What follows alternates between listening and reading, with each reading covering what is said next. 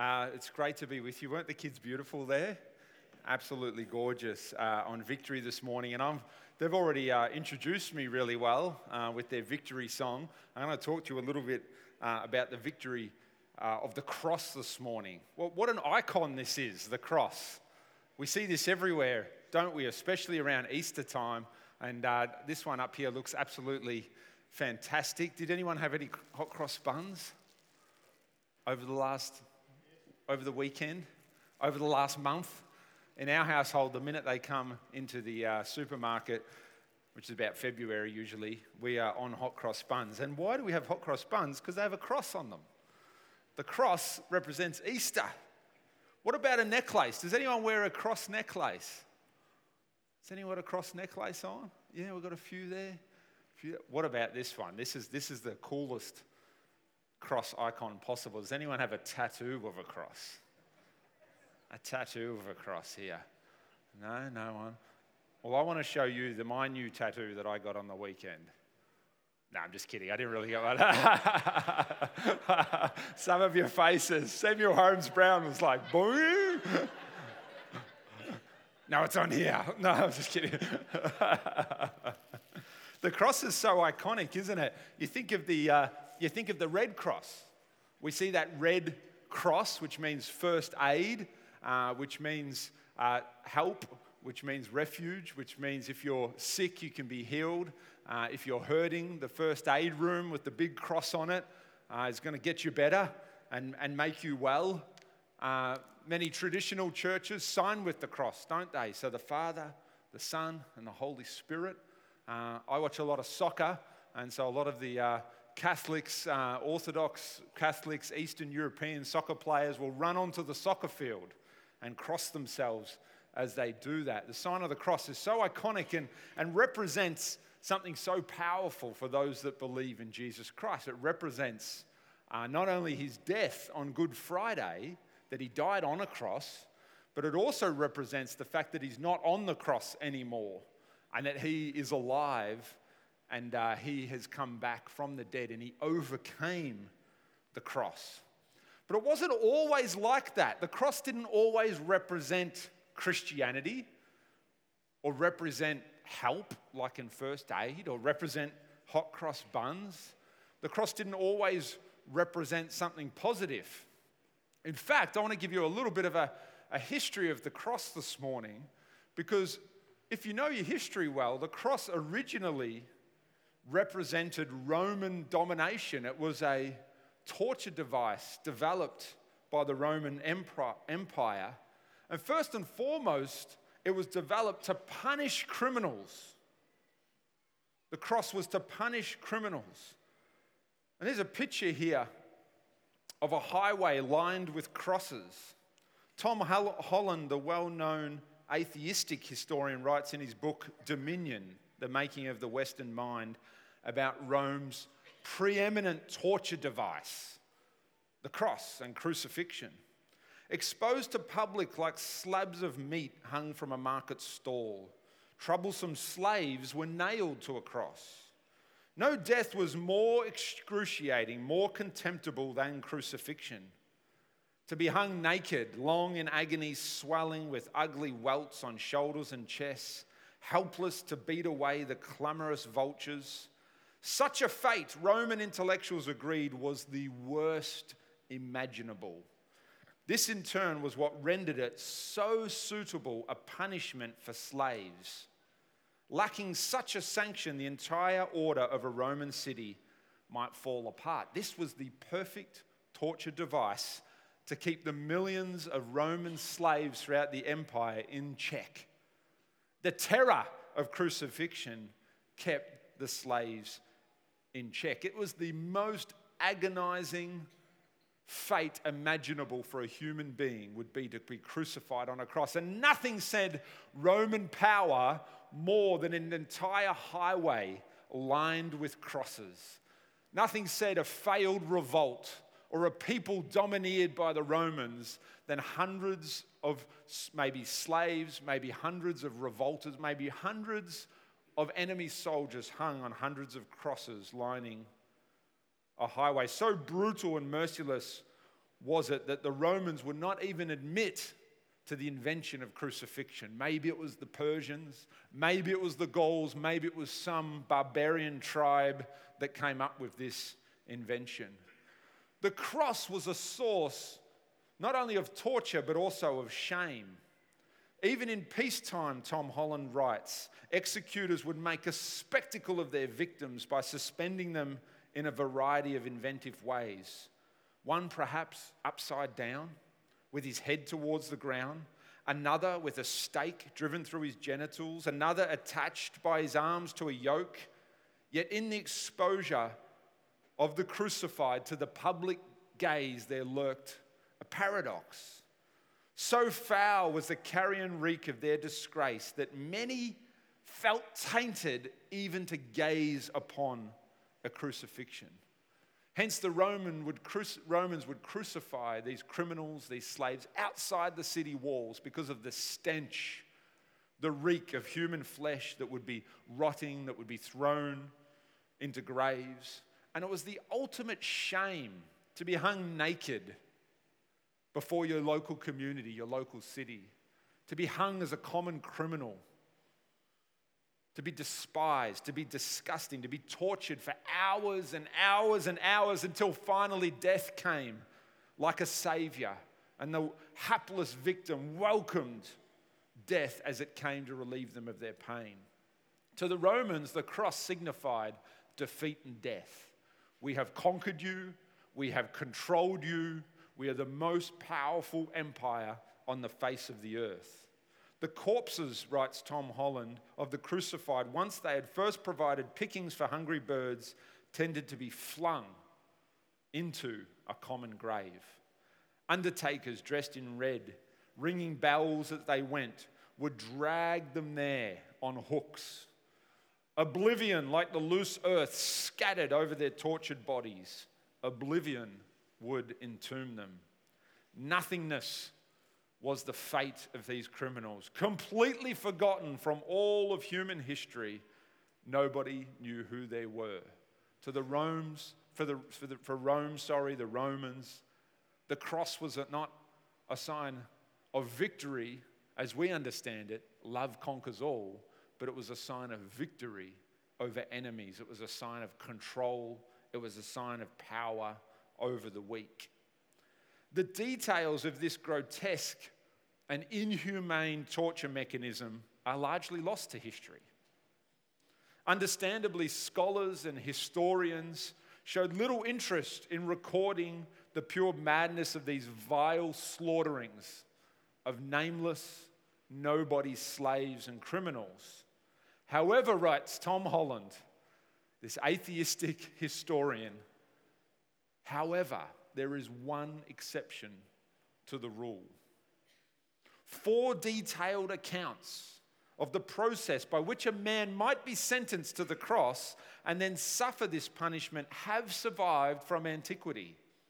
Remarkably, they all describe the same execution a crucifixion that took place some 60 to 70 years after the building of the first heated swimming pools in Rome. The location, a hill outside the walls of Jerusalem, Golgotha, which means the place of the skull. Let me read it to you straight from one of these four accounts, the good news according to Luke. Luke chapter 23. And when they came to the place called the skull, they crucified him there, along with the criminals, one on his right and the other on his left. And Jesus said, Forgive them, for they do not know what they are doing. And they divided up his clothes by casting lots. The people stood watching, and the rulers even sneered at him. They said, He saved others. Let him save himself if he is God's Messiah, the chosen one. The soldiers also came up and mocked him. They offered him wine and vinegar and said, If you are the king of the Jews, save yourself. There was a written notice above him that read, This is the King of the Jews. It was now about noon, and darkness came over the whole land until three in the afternoon, for the sun stopped shining. And the curtain of the temple was torn in two. And Jesus called out in a loud voice, Father, into your hands I commit my spirit. When he said this, he breathed his last. This is Good Friday. This is the story of Good Friday, just a couple of days ago, when we remembered yes, it's a somber event, yes, it's a sad event, when we remembered that Jesus Christ was crucified upon a cross. The Son of God came for all mankind. But the thing is, the cross did not remain an icon of Roman torture. It did not remain a means of power to oppress and control and dominate and set terror in the heart of enemies, in the hearts of slaves. How did this cross go from that torture mechanism to become an icon of love, of grace, of mercy, of sacrifice, of Christianity? How did this transformation happen? You see, when Jesus died on the cross, he died as a perfect human being. He didn't die as perfect because he was God. No, he lived as a normal man, a normal human like you and I, one that would sweat, one that would have emotions, one that had to eat, one that would get tired. Yet he lived a perfect, innocent life. And he was tortured like a common criminal, like a nameless, faceless nobody. He was tortured for hours and hours and hours. Six hours it took him to die. Essentially, crucifixion, you drown in, the, in your own fluids as they build up in your lungs. But between Friday and Sunday, today, Resurrection Sunday, something very unusual happened that had never happened with the thousands upon thousands of crucifixions that the Rome, Romans had done before. Jesus, the criminal, so called criminal who was crucified, came back from the dead. Between Friday and Sunday, what we understand is the icon of the cross completely changed because of the resurrection of Jesus Christ. What once meant Roman victory now meant victory over death. Let me read it to you from Luke chapter 24. On the first day of the week, very early in the morning, the women took the spices they had prepared and they went to the tomb. They found the stone rolled away from the tomb, but when they entered, they did not find the body of Jesus. While they were there wondering about this, suddenly two men appeared in clothes that gleamed like lightning, and they stood beside them. In their fright, the women bowed down with their faces to the ground, but the men said to them, Why do you look for the living among the dead? He is not here, he has risen. Turn to your neighbor and say, Christ is risen. Turn to the other side and say, Christ has risen. Remember, said the angel, remember he told you while he was still with you in Galilee that the Son of Man must be delivered into the hands of sinners and be crucified. And on the third day, he will be raised again. Jesus' resurrection changed the meaning of the cross. The shame of dying as a criminal now became the Son of God dying on the cross, now became the center point of all of human history, now became what we celebrate today that Jesus is alive. Everything changed on Resurrection Sunday. What was once a source of punishment for criminals, now crucifixion and the cross helped us understand God's sacrificial love for all of humankind. God didn't come to earth just for people that believed, He came for people that don't believe. Jesus didn't just die on a cross for His friends, He died on a cross for His enemies.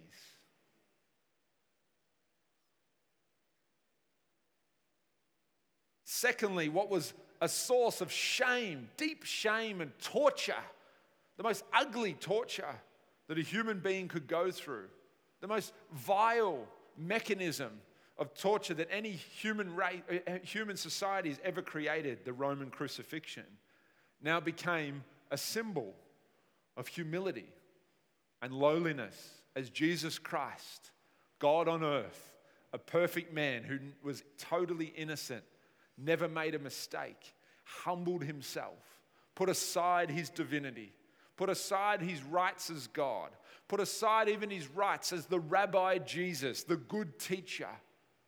He put all of that aside and took on the lowly position of a common criminal and a common slave.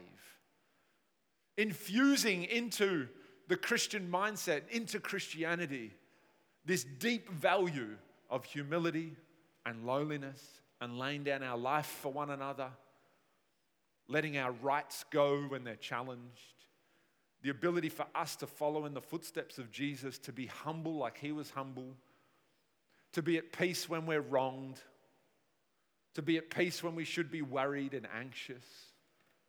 Everything changed. And finally, what was death, what was defeat, what was dominion, what was power in the hands of the Romans, the cross now became a source of victory, a source of resurrection. Resurrection means that things can come back to life. It means things that are ruined can be reborn. It means things that are broken, whether that's a life, whether that's a family, whether that's a marriage, whether that's a friendship, things can be restored because Jesus overcame death on the cross. If the torture of crucifixion on a cross could come to mean love, sacrifice, overcoming for all people, overcoming of even death itself, what does that mean for us right now? Well, Jesus' resurrection means that victory is always possible. Isn't that great news? Victory is always possible. And the children sang about that up here this morning.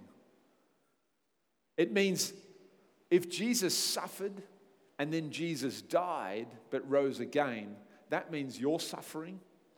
That means things that are coming to an end in your life. That means things that are not working out anymore, that are fragile. That means the struggles of what it means to be human. All of those things may be possibly overcome through faith in Jesus Christ. Jesus' resurrection means that miracles are possible. The miracle of resurrection, the fact that a human being came back to life after being dead for three days, means that anything is possible, even miracles can occur. Do you know that the whole Christian message, the whole belief system of Christianity hangs on this one rational, provable fact that Jesus Christ, in fact, the first century Jewish man who died on the cross, did in fact come back to life. And there's overwhelming evidence to suggest that this is true.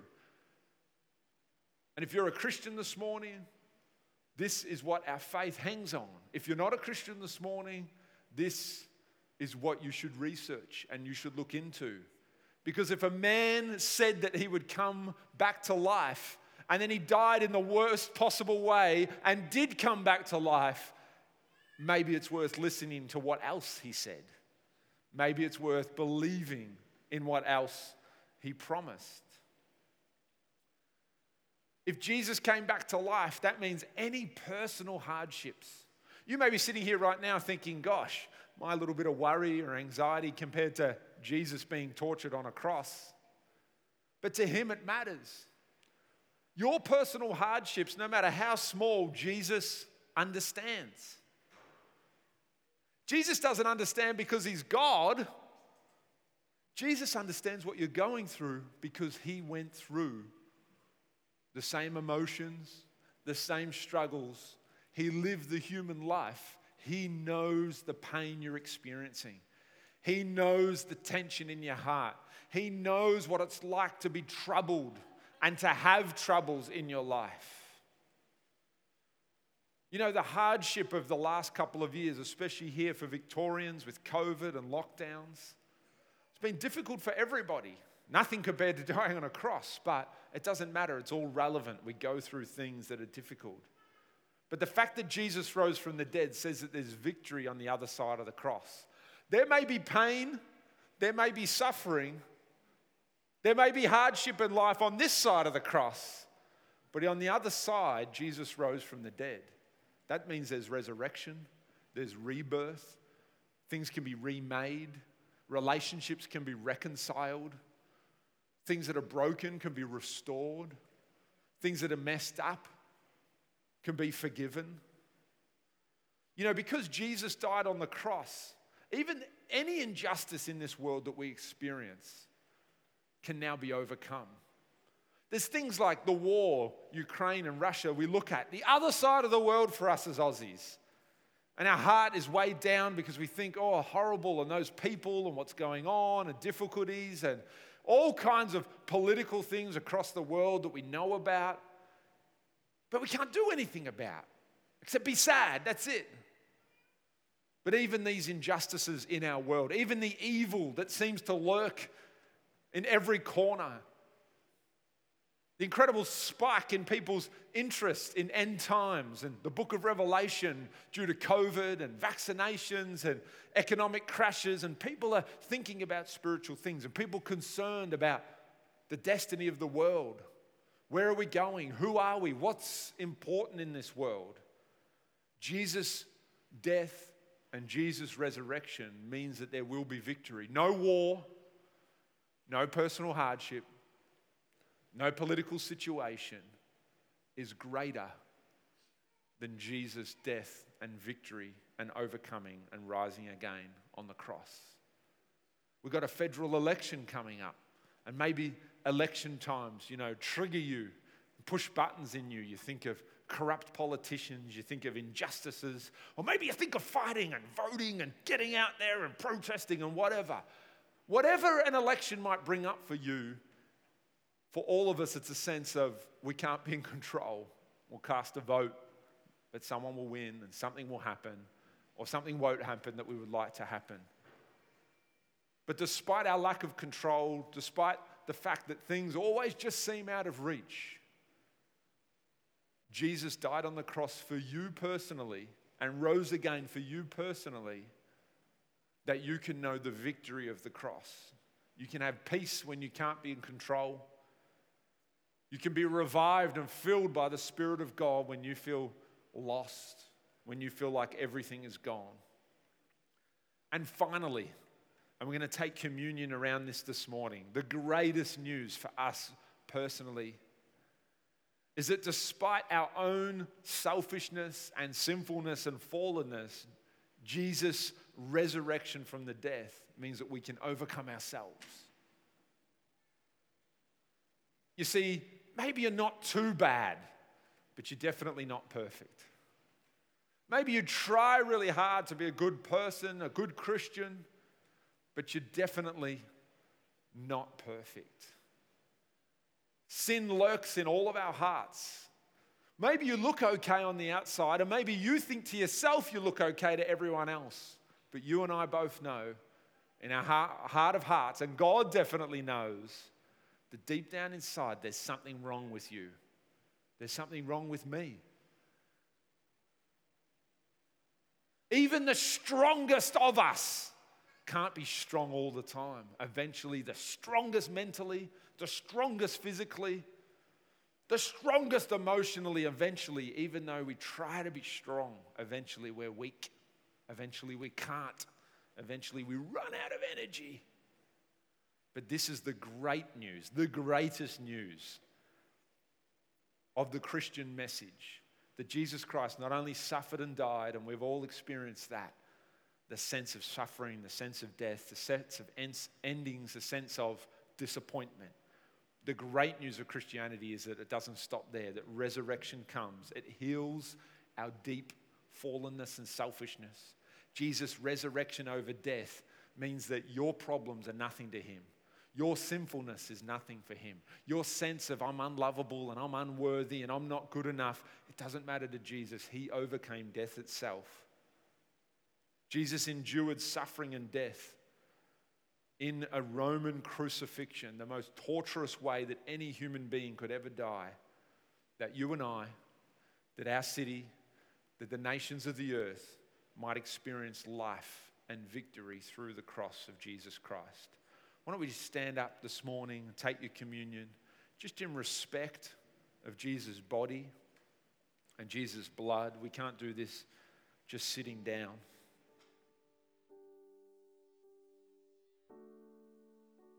Just close your eyes this morning.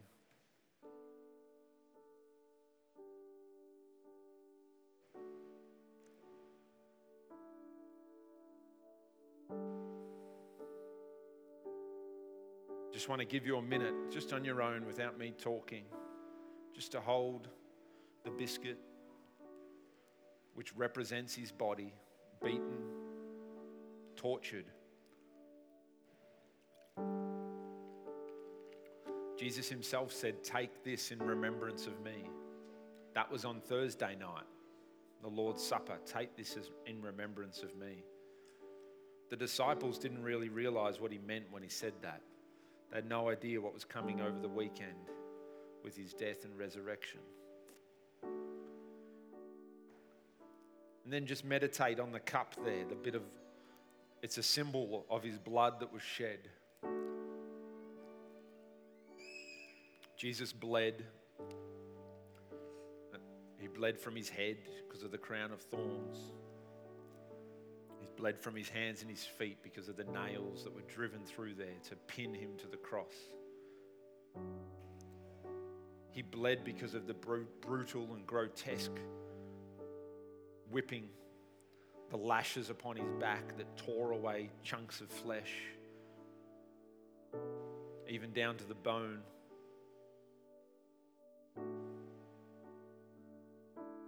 He, he bled because of his beard being ripped out.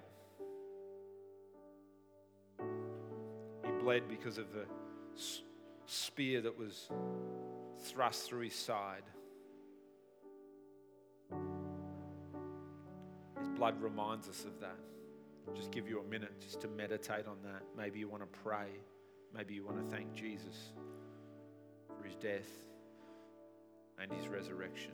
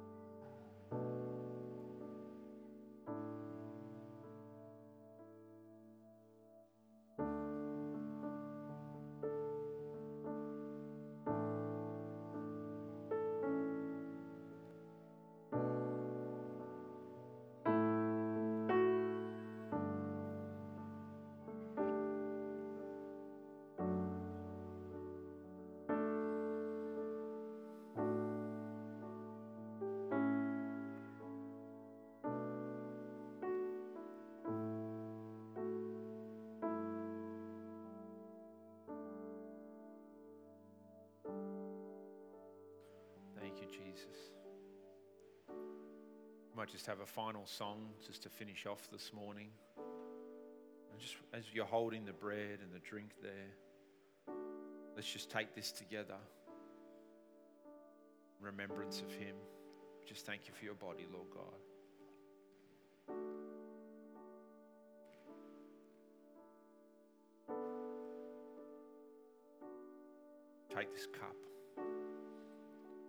For shedding your blood.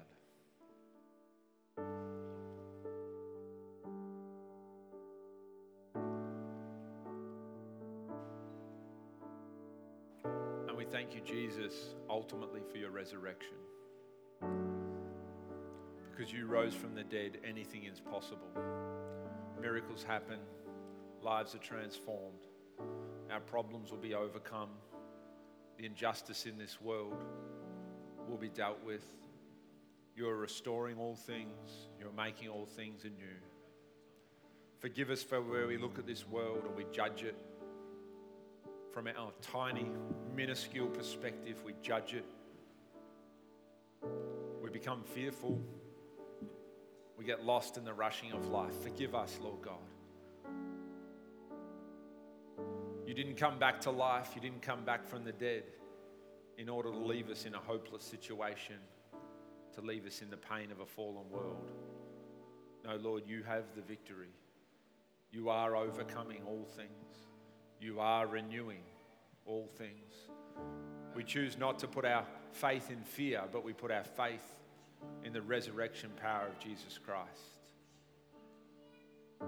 We choose not to put our faith in the circumstances and what's visible to us and what we can judge and we can see, but we choose to see from your perspective. Put our faith in your view, put our faith in your word as we read it in the Bible. Put our trust in your intentions, in your motives, in your plans, Lord God. They're so much greater than ours. Forgive us for where we forget. We remember you this Easter, the moment when history changed, the moment when the world was turned upside down.